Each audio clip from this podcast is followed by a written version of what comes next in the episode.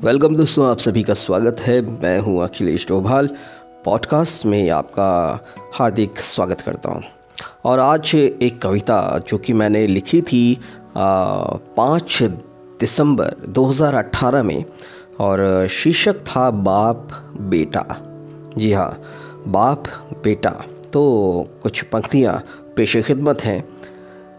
कि एक बेटे की ख्वाहिश पूरी करते करते एक बेटे की ख्वाहिश पूरी करते करते बेटा बड़ा होकर उन ख्वाहिशों के पीछे के दर्द को समझता है। एक बेटे की ख्वाहिश पूरी करते करते बेटा बड़ा होकर उन ख्वाहिशों के पीछे के दर्द को समझता है। प्यार करता है, पर जताता नहीं। बेटे के लिए घबराता है, पर बताता नहीं। बेटे की मांग पूरा करने को तत्पर हर पल काम करने को।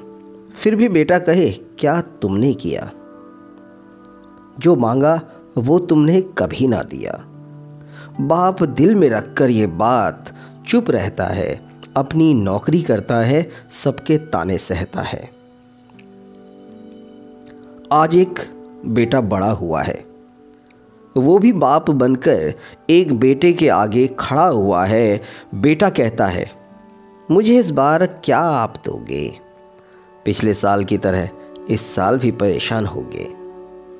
चलो, अगली बार फिर जन्मदिन आएगा, बाप का दिल उसे फिर बताएगा, मैं कैसे कहूँ, कहाँ से लाऊं? जो मांगा तूने वो नहीं ला सकता, न मैंने कभी पूछा, न अब बताऊँगा, बाप बेटे का रिश्ता बस निभाऊँगा। तू भी समझेगा निशब्द की भाषा। तू भी समझेगा, निशब्द की भाषा, तू भी जानेगा, एक बाप की परिभाषा, जब तू बाप बनेगा।